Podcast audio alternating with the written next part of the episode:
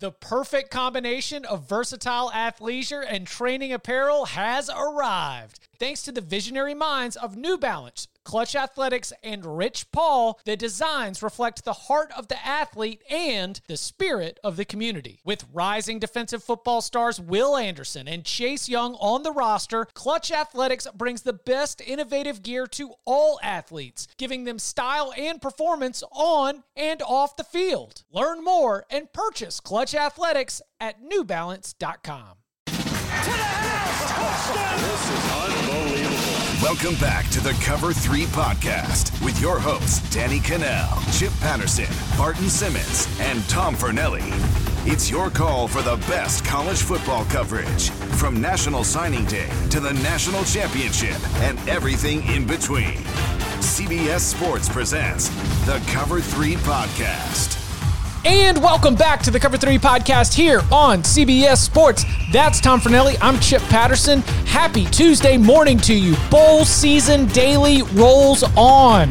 Now, a little bit later, we will be recording the next edition of the Bowl Locks, which will cover uh, December 30th through January 2nd but we will still be giving you bowl season daily so you can get that that little that 10 to 15 minutes just to get you set with all the facts and all the stats. So keep your eyes out on the feed for the bowl locks so that you can get the picks that we feel the strongest about but we will be breaking down every single bowl game left on the schedule and we'll be doing it here at bowl season daily. Uh, the first game here on this tuesday it is the cheez it bowl which i do not think will be another seven to seven TCU Cal Classic. It's it's a different Cheez It Bowl though. It that, that this it's it's the Cheez It Bowl, but it's not the real Cheez It Bowl. Like the real Cheez It Bowl is played in a baseball stadium in Arizona. This is a Cheez It Bowl being played in Orlando. So it's it's the same name, but it's it's not the same bowl. It also means that we don't get to do baseball stadium unders as our principal. we had a listener reach out as soon as uh, Pinstripe went down and like that Fenway Bowl went down, and you know I think that maybe we I don't think we were ever going to play in the Trop. I think that bowl game has moved, but. Yeah, it's it saddens me that we don't have any baseball stadium unders, the surefire principle in these bowl games. It's just, I mean, I feel like 2020 has taken a lot away from us, and that's just another log to throw on the fire. Uh, the matchup, we will have an ACC Big 12 matchup. Oklahoma State going up against Miami, 5:30 p.m. Eastern Time on the kick. Oklahoma State as a slight favorite against the Hurricanes. The biggest headline coming out of this game is uh, Miami will get D'Eriq King back for a sixth season in college football. He did four years at Houston. He was a graduate transfer uh, for Miami. And because of the NCAA allowing for an extra year of eligibility, he, like many, will have the opportunity to play again in 2021. King is going to take advantage of that, come back for another year with the Hurricanes. This line opened Oklahoma State minus four. It has started moving towards Miami. Um, as we're sitting here uh, recording this for your consumption on Tuesday morning. Do you think the King news has anything to do with this line movement? Like, is it just a, a popular opinion that where maybe the odds makers are taking into consideration King opting out, you know, King not playing so he could get ready for the NFL draft, with King not only not opted out for this bowl game, but opted all the way back into 2021? You think that sort of changed the expectations for Miami? Probably a little bit. Yeah. I, I, I don't know if it's as much from the bookmakers aspect as much as probably from the public aspect of it thinking you know oh it's well we know he's going to play we know he wants to play and there's excitement and it's just kind of pushing people towards miami. But i also think that part of it might just be that people kind of started to realize that line was a little big to begin with and Ooh. it probably shouldn't have been as big. I mean we went over this on the locks pod. You guys have all locked up oklahoma state. I didn't lock anything up but I am on Miami here if as far as picking the game. And I know you're going to talk about how Miami hasn't won a bowl game since like 1925. It seems like no, no, no. They've they've won one recently, but it's just only yeah. one in the last ten. It is one yeah. and nine in bowl games in the last decade. Yeah, they've been bad in bowls, but I do think that it's it's funny because if you remember, like way back at the start of the season when Miami was playing in the first few weeks, like I I was on like our reaction pods and stuff saying, you know what, I think I think I'm going to do the dumb thing. And I think I'm going to buy into Miami. I think that this is, I didn't think they were back, but I was like, this is a fun team. This is a good team. And I think that they continued to be that all season long. It's just they kind of got lost because they got waxed by Clemson and then we just kind of moved on from them, or at least the world at large kind of just moved on and said, "Okay, well, you know, they they're back to being bad Miami." But they weren't. They didn't fall down to three or four losses. They finished eight and two. They finished strong after having a few weeks off, having games postponed and canceled.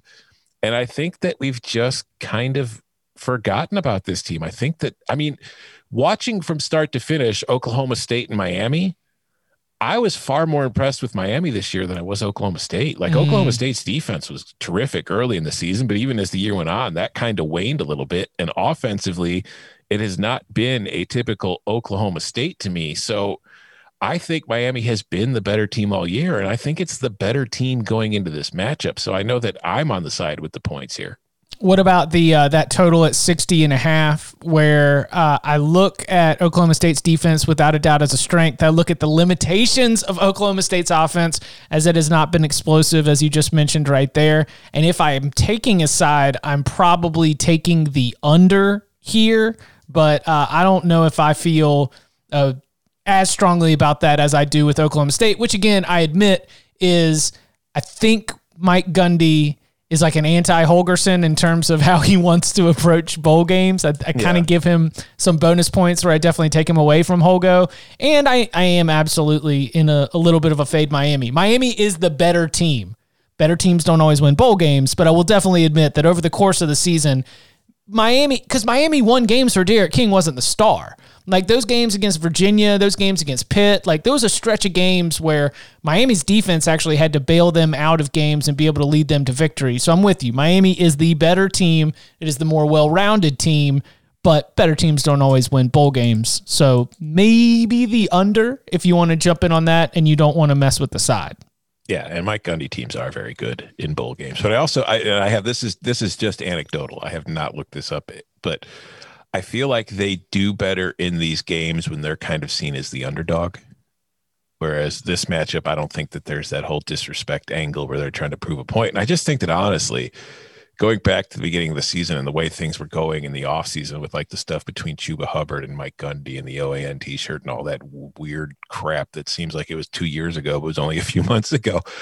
I just wonder if there's a part of Oklahoma State that's just ready to get this season done. Like Chuba Hubbard's already opted out, but Tylan Wallace is playing, Spencer Sanders is playing. But I just wonder as a team if they're ready to move on to 2021 already. And I wonder if we're going to see that in this game. Because I know that with D'Eriq King announcing he's coming back, even though they won't have Jaelan Phillips, I just get the feeling like Miami's more excited to be in this game than Oklahoma State is. Yeah. And look, if I take an L then it came because I jumped on the other side of Oklahoma State. I admit to, to the longtime listeners that I was out here doing the like, how much does Oklahoma State want to be here in the last weeks of the regular season? And now I'm on the other side of it telling you to take the Cowboys in a bowl game. So I'm, I'm, I'm admitting all the hypocrisy that comes with having to pick every daggum game that's on the college football slate.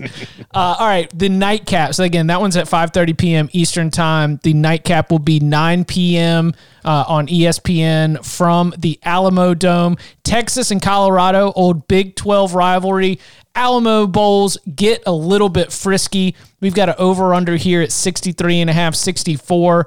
Texas is just over a touchdown, about an eight point favorite as we're sitting here recording this now. The Tom Herman talk will be um, mentioned on the broadcast. You know, the vote of confidence he got from athletic director Chris Del Conte. Uh, Sam Ehlinger, in what we believe will be his last game, will be the big talk of it. Karl Dorrell with an impressive performance with Colorado uh, in this in this season, his first year with the Buffs. A lot of intriguing storylines here. Before we get a get a pick on this, what do you? Which of these are you the most excited about? The Texas side of things, the mini Texas side of things, or the Colorado side of things?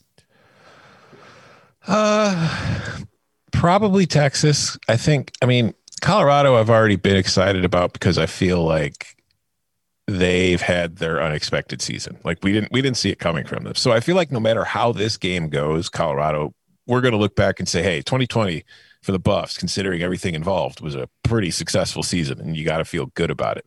Texas, I feel like needs this. Like if if the Longhorns look at a situation where Herman's going to be back for another year, at least we're pretty sure that's going to be the case. You never know at Texas; things can change quickly, but it's like, all right, Herman's back Sam Ehlinger might be going, and if they go out on a loss to this team in a bowl game, it's just it's it leads to a really long, disappointing offseason. So maybe excited for isn't the right word as much as hopeful for for their sake, like Right. empathetic wise. Like, come on, I, I want you guys to have at least a good taste going in your mouth going in the offseason. And it is weird because, like you mentioned, we don't know if this is Sam Ehlinger's last game or not. What if like Texas wins this game in like dramatic fashion based on like Sam Ehlinger makes a play in the final minute and then in the heat of the moment, kind of like after the Georgia win when he announced that Texas is back, he just gets on that stage and yells, "I'm coming back." I, I know I said Texas was back a few years ago, but I want to tell y'all I'm back. Hook 'em. I would love I it. could see that happening. Love it. Um, I got big play alerts sort of all throughout this just because of the way, uh, you know, I love a fast track.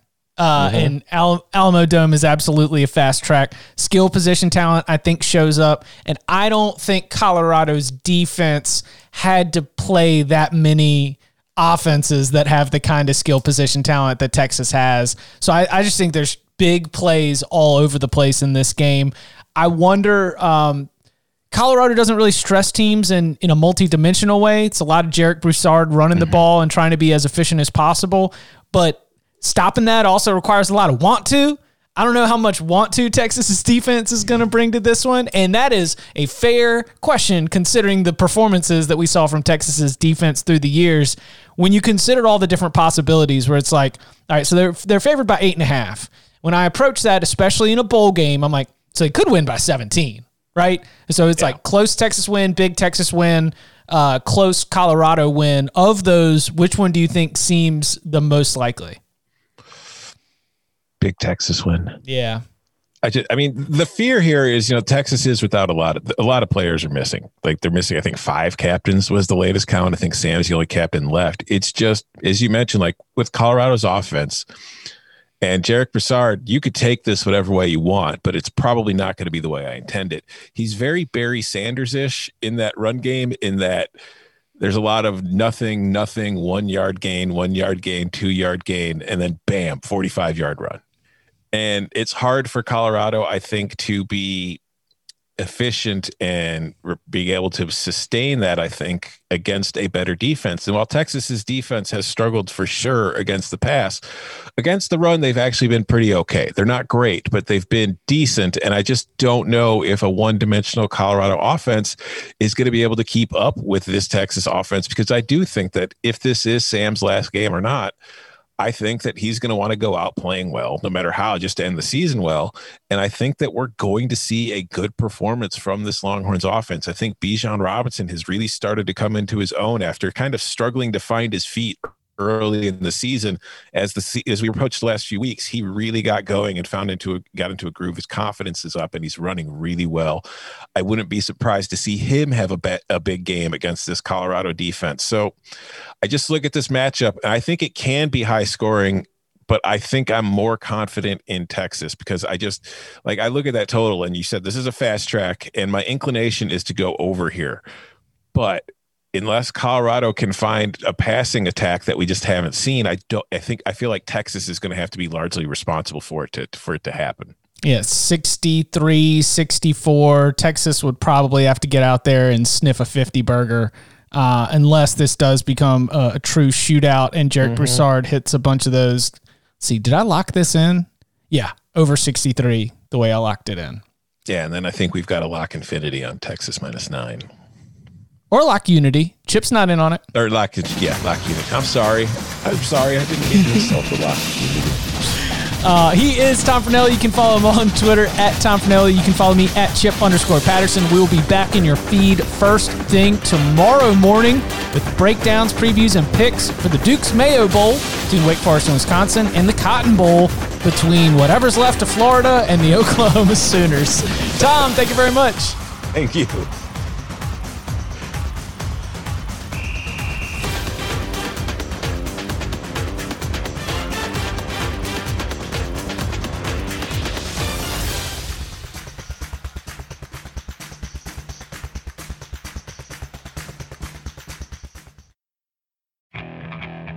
Okay, picture this. It's Friday afternoon when a thought hits you. I can waste another weekend doing the same old whatever, or I can conquer it. I can hop into my all new Hyundai Santa Fe and hit the road. Any road. The steeper, the better. Because my all new Santa Fe is available with HTRAC, all wheel drive, so I can hit the trail without a worry in the world. Heck, with three rows and best in class rear cargo space, I can pack the whole family in with all our gear.